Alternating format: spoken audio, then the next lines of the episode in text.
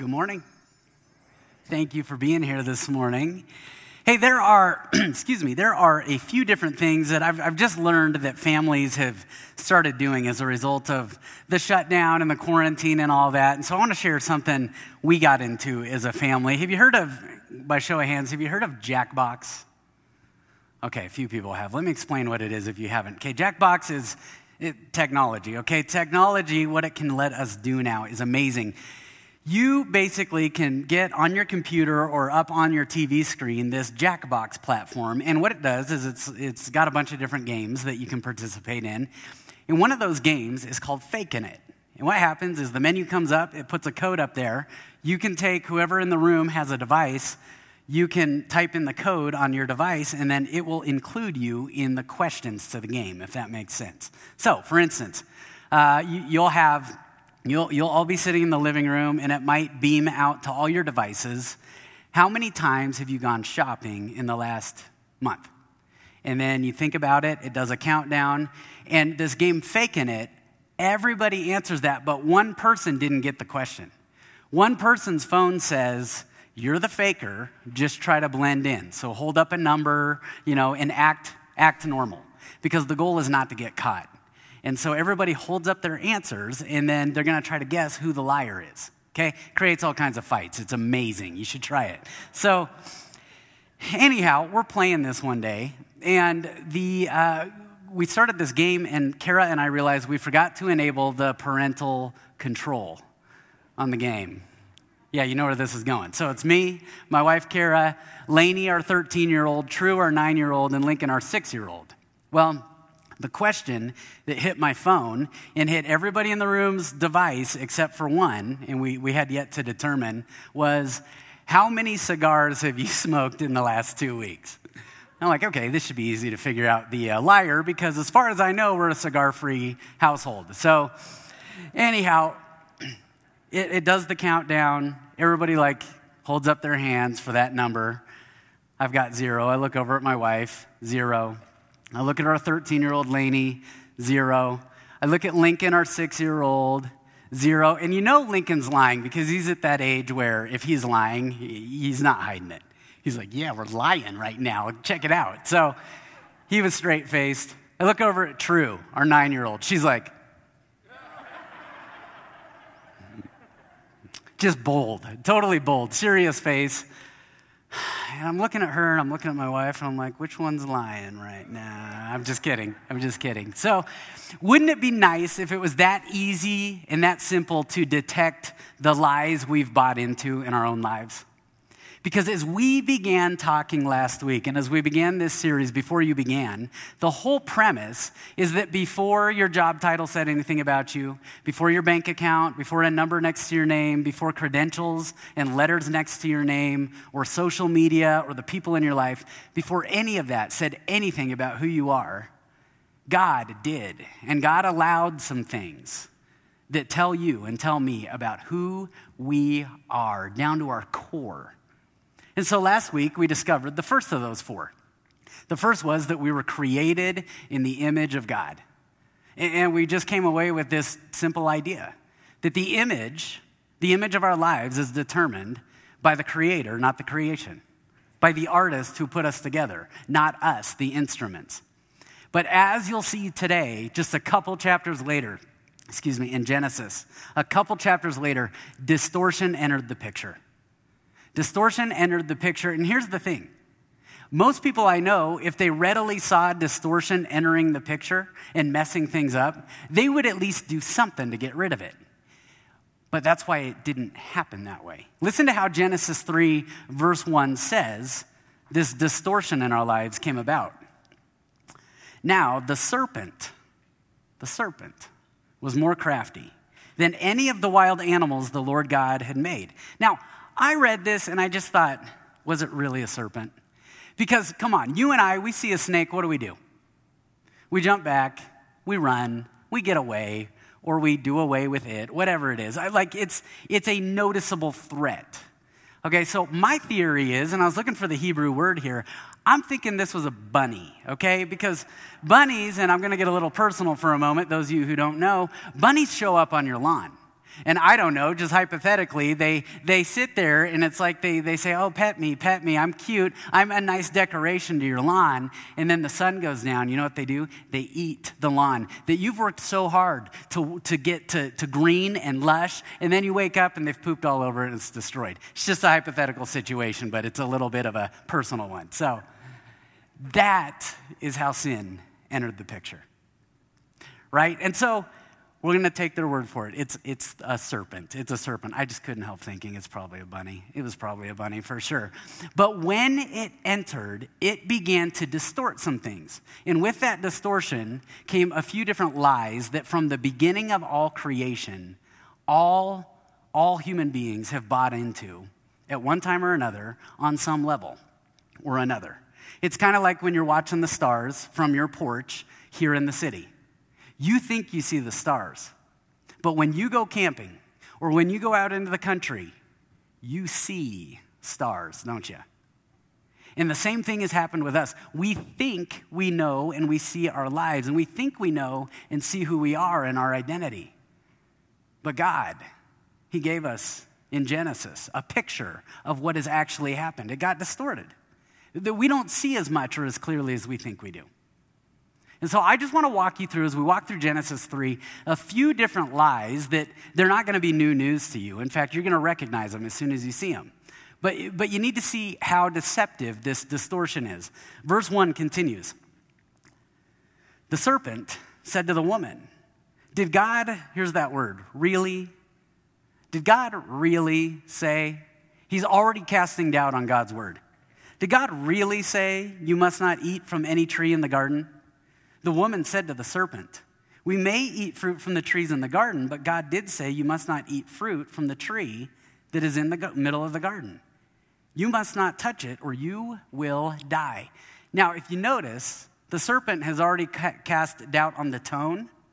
Did God really say? But he also, if you compare what he said to what God said, he changed it. He changed it. And that's, that's one of the lies at work. One of the first things that this distortion that happened before you ever began, you know what it did? It caused a rift in your trust of your Heavenly Father.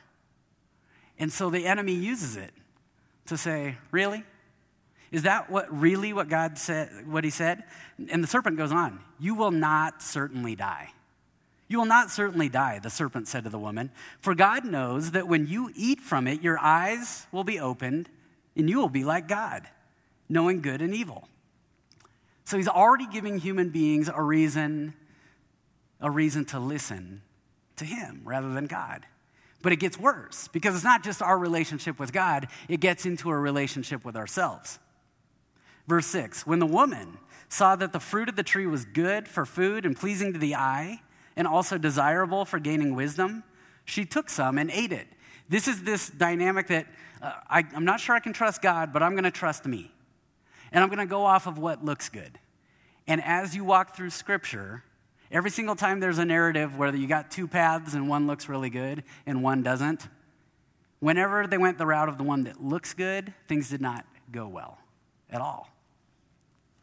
It continues. She also gave some to her husband, who was with her, and he ate it. Then the eyes of both of them were opened, and they realized they were naked. So they sewed fig leaves together and made coverings for themselves. Now, why would they have to cover themselves? Because of the introdu- introduction of this second lie. Not just can you trust God, but be ashamed of yourself. I mean, you don't have to think hard, do you? To come back to where, how that lie has operated in your life or the lives of those around you. Because this is what this distortion does that, we, that happened long before we ever began. It moves on. It moves on not just from our relationship with God, not just our relationship with ourselves and the person we see in the mirror, but with other people. Verse 8 Then the man and his wife heard the sound of the Lord God as he was walking in the garden in the cool of the day. And this is interesting. Listen to their plan. And they hid from the Lord God among the trees of the garden. Okay, who made the garden? God did. Who knows every nook and cranny of the garden? Yeah, God does. And so their plan, their brilliant plan is we're just going to hide from God in God's creation. Not that they really had any other option at that point, right? But this is what we do. We, we think we can outsmart because if, if we can't trust them or if we're not sure and we can trust ourselves, then we come up with brilliant plans like, I'm just going to hide from God in God's creation, even though He made it. And it goes on. It actually gets worse. God calls out, Who Where are you? And the man answered, I heard you in the garden, and I was afraid because I was naked, so I hid. And he said, Who told you that you were naked? Have you eaten from the tree that I commanded you not to eat from? Now keep in mind, up to now, man, woman, they're in this together. Okay? They're hiding together. They came up with this plan together. God asks Adam a question. First thing he says, the woman. The woman. And he doesn't just stop at blaming the woman. Look what he says the woman you put here with me.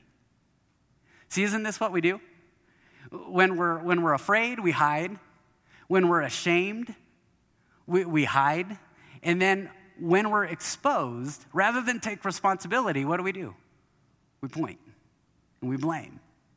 We look for somebody to point to and say they did it. The woman you put here with me, she gave me some fruit from the tree, and I ate it. Then the Lord God said to the woman, What is this you have done? And the woman did the exact same thing. The woman said, The serpent deceived me, and I ate. See, this is the pattern of a life that has been distorted and bought into the lies.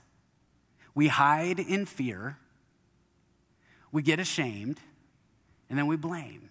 Fear, shame, and blame over and over and over. And as you read verses 16 through 19, we're not going to right now, but as you read verses 16 through 19, God is outlining consequences for the woman and the man. For the woman, there was going to be pain in childbearing. For the man, there was going to be difficulty in his toil, his labor, and his purpose. And you read all that and you just think, oh my gosh, this is like the third chapter of the Bible. Like we're in trouble.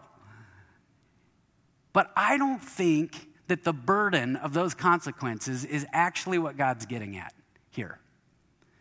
I really don't think it is. Because I want you to think about something. From, from verse 1 through verse 15, what are they doing? When they're in fear, they're hiding where? Among the leaves. And then when they're ashamed, what are they doing? They're covering up with leaves. And then when they begin to blame, they're wearing leaves. What if the difficulty and what if the pain that God told them they'd have to face is to begin to take the leaves away? Because isn't it true that some of your most incredible moments of closeness to God have come when He had to remove some of the things that you had put in place to cover up? Because this is what we do when we're scared, and, and when we're ashamed, and when we blame. You know what that's us doing? That's us grabbing a leaf and covering up. And we grab a leaf from a tree because that's convenient and that's efficient, and it won't miss it. It doesn't feel anything. It'll grow back next season. And the difficulty and the pain might just be God saying, Those leaves you're depending on, I, have got something else. See, we, we live lives covered in leaves when we believe the lies of the distortion that happened before we ever began. We really do. I was reminded a couple weeks ago, uh, you guys know we have Upward Sports here at the church, and it's soccer season. And uh, Lincoln, our six year old, all of our kids are playing, but our six year old came up to me and he said, Dad, I'm going to soccer practice. I'm so excited. And he's wearing his new soccer cleats, and his cleats are Puma. You know that? Does everybody know the athletic brand Puma? Okay. So he's wearing these Puma cleats, and he was so excited, and, and I just, I didn't know whether to say anything. He said, and the best part, I'm wearing my poodles. And I just sat there and I thought, okay, like I played soccer when I was younger. We were terrible, but I played some other sports when I was younger. And I just battled with I can't let my son go out thinking the mentality of a poodle onto the battlefield that is the soccer field. I mean, there are, there are striking competitive differences between a poodle and a puma, aren't there? I mean, a poodle doesn't care about a soccer ball, a puma will eat it and anything that goes after it. And so I just was going, ah, and suddenly I went, there it is. The heart of a father who wants his children to see themselves as they really are. No offense to poodle owners out there, okay? But verses 16 through 19 may just be about not just punishment, but God putting things in our lives that will begin to take the leaves off that we have come to depend on. And the reason I know that is because of the two verses that come after this. And I have never noticed it until recently. Read verses 20 and 21. Adam named his wife Eve because she would become the mother of all the living. And we'll come back to that. But listen to this what God replaces the leaves with. The Lord God made garments of skin for Adam and his wife and clothed them. How interesting. So, so when we hid, God thought of us. And when we were afraid, God thought of us. And when we hid, he actually, he actually pursued us. And when we were ashamed, God covered us. And see, we would cover ourselves, as Adam and Eve did, we would cover ourselves with leaves, wouldn't we? Because again, a tree doesn't feel anything. No pain to the tree. It'll grow it back next year, next season. But God, God didn't cover with leaves, God covered with blood. See, this is the first instance where an animal had to be sacrificed. Something had to lose its life in order for human beings to be covered, to cover the shame, to cover the fear, to, to, to get past the blame and the shame of all of it.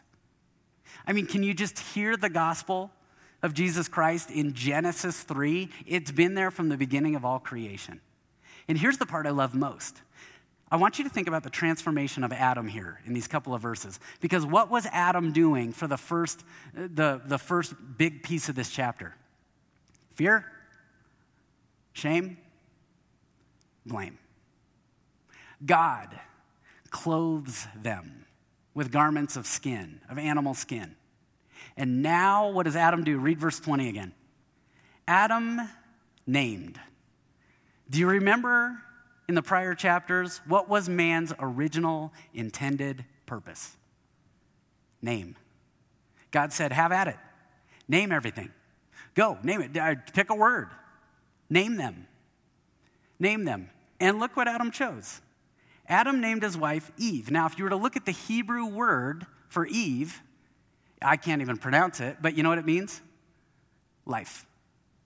How interesting that Adam, who hid in fear with this woman, who was ashamed as he stood in front of this woman, who blamed when was asked about what he and this woman had did, suddenly, with a new outfit, not, not covered in leaves, but clothed with life, he's back to his original intended purpose. And he looks at the one in front of him, his wife, and he says, Life, living, good nurturer. That's what he named her. How interesting. Maybe there's something to this. That all the difficulty and all the pain in life is God holding up to us the choice. You can go through life covered in leaves or clothed in life because of the sacrifice of Jesus Christ on our behalf at the cross. What if that crossed our mind the next time we came up against the distortion and the lies of can I trust God? And I should be ashamed, or you should be ashamed, or we turn to blame. What if that crossed our mind? Because this is Adam looking at his fellow human being and just one at the time and saying, It is good. This is the image of God in front of me.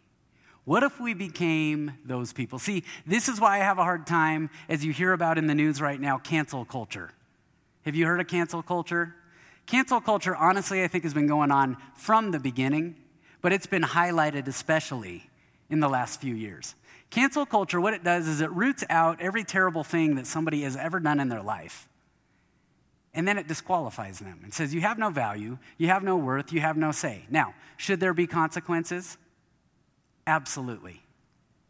But God, God did not go cancel culture on us.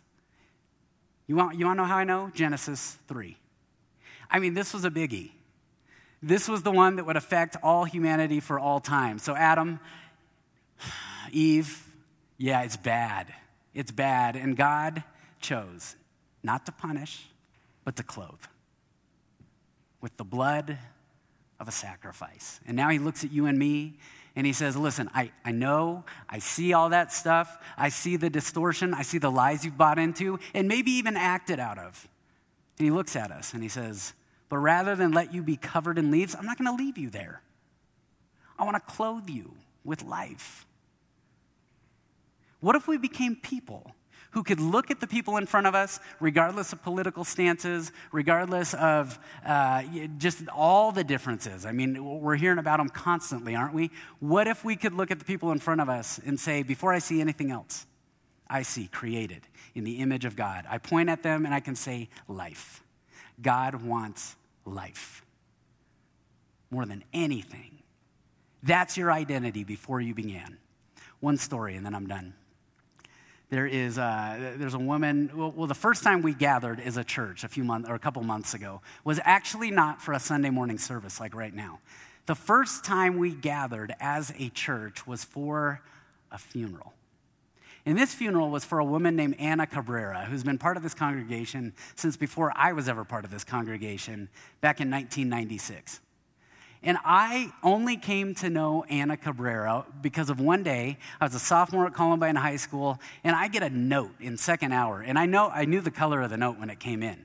I was like, somebody's getting called to the office. Then I found out I was getting called to the office. And I went, I do anything. I mean, just the day before, it was like my fourth Sunday at church, I gave a devotional to the congregation here. It was terrible. So, anyhow, there's no record of it. You can't even dig it up. I'm not going to, and if there is, I'm, I'm not letting you see it. So, I get this note to come down to the office at Columbine High School. And you got to know if you've ever been in Columbine, okay, the halls are long and they're just massive.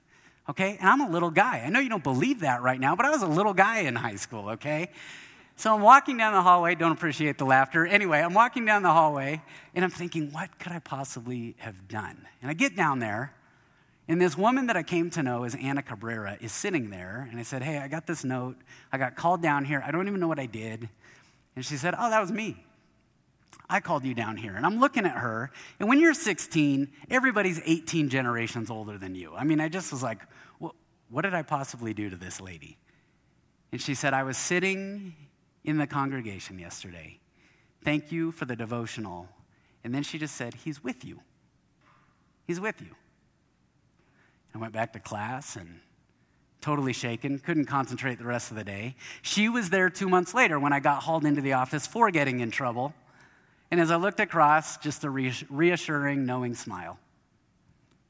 And then in the years since, if you, if you knew Anna, she'd meet you out here in the foyer, she'd give you a hug, and oftentimes she'd say, He's with you. At the beginning of the shutdown, I got an email every single week from Anna Cabrera, most of them typed in the subject line, not the body, just the subject line praying for you in the church. He's with you.